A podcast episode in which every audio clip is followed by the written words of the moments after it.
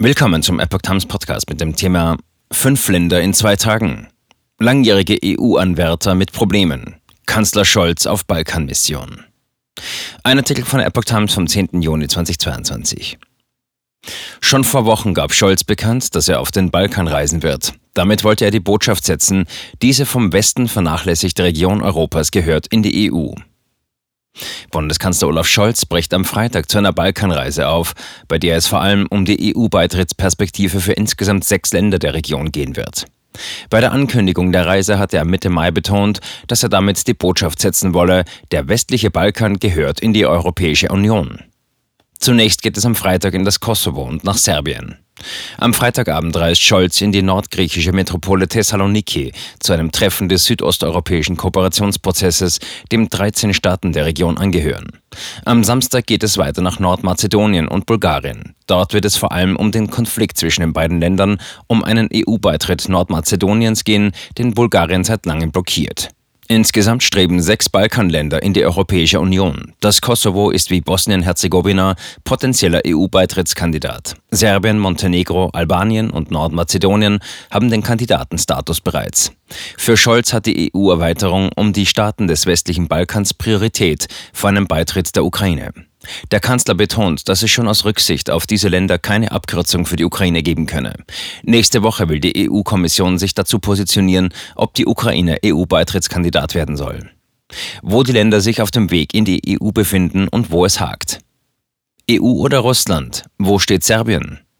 Serbien ist seit März 2012 Beitrittskandidat. In den Beitrittsgesprächen wurden bisher 18 von 35 sogenannten Verhandlungskapitel eröffnet.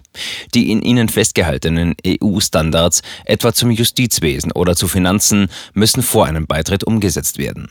Vorläufig abgeschlossen sind bisher erst zwei Kapitel in den Bereichen Wissenschaft und Bildung. Besonderes Problem im Falle Serbiens ist das Verhältnis zum Kosovo. Belgrad erkennt die Unabhängigkeit der ehemaligen serbischen Provinz bis heute nicht an. Ein eigenes EU-Verhandlungskapitel widmet sich deshalb der Normalisierung der Beziehungen zwischen beiden Seiten. Doch Lösungen sind bis heute nicht in Sicht. Skeptisch sehen viele EU-Länder auch die traditionell engen Beziehungen Serbiens zu Russland, weshalb Belgrad die EU-Sanktionen wegen des Ukraine-Krieges nicht mitträgt. Der serbische Präsident Alexander Vucic, mit dem sich Scholz am Freitagnachmittag trifft, wollte Anfang der Woche eigentlich auch den russischen Außenminister Sergei Lavrov in Belgrad empfangen. Der Besuch scheiterte nur daran, dass die Nachbarländer seinem Flugzeug die Nutzung ihres Luftraums verwehrten. Kosovo, 1,9 Millionen Einwohner. Ein Jahrzehnt nach dem Kosovo-Krieg hatte sich das mehrheitlich von ethnischen Albanern bewohnte Gebiet 2008 von Serbien losgesagt und für unabhängig erklärt. Schon davor strebte das Land Richtung EU, hat aber nicht nur wegen des ungelösten Konflikts mit Serbien bis heute weiter nur den Status eines potenziellen Beitrittskandidaten. Die EU-Kommission verweist auf politische Instabilität und hält die Bemühungen beim Kampf gegen Korruption und organisiertes Verbrechen noch für deutlich ausbaufähig. Neben Serbien erkennen auch fünf EU-Regionen die Unabhängigkeit des Kosovo bisher nicht an, weil sie Abspaltungsbewegungen nicht unterstützen wollen. Griechenland, Rumänien, die Slowakei, Spanien und Zypern. Der Weg Richtung EU ist damit versperrt. Denn die 27 Mitgliedstaaten müssen den Kandidatenstatus einstimmig beschließen. Nordmazedonien, 2,1 Millionen Einwohner. Nordmazedonien ist schon seit 2005 offizieller EU-Kandidat.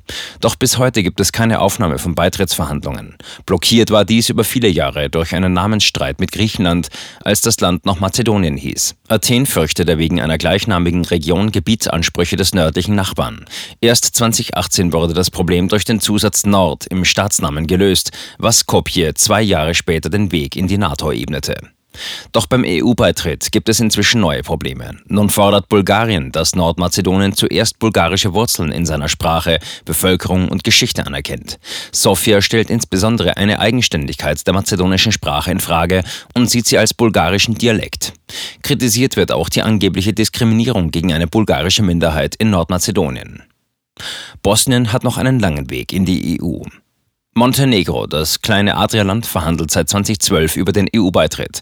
Alle 33 Kapitel wurden geöffnet, aber nur drei provisorisch geschlossen. 2020 nahm die politische Instabilität zu, was die Verhandlungen bremste. Albanien. Wie Nordmazedonien erhielt auch Albanien im Juli 2020 von der EU-Kommission grünes Licht für Beitrittsverhandlungen. Da die EU die beiden Balkanländer als Paket behandelt, ist Albanien aber nun Geisel der Blockade Nordmazedoniens durch Bulgarien. Bosnien-Herzegowina. Das Land, das am schlimmsten unter den jugoslawischen Zerfallskriegen der 1990er Jahre zu leiden hatte, hat nur den Status eines potenziellen Kandidaten. Serbische und kroatische Nationalisten blockieren elementare Gesetzesreformen, die für einen echten Kandidatenstatus nötig wären.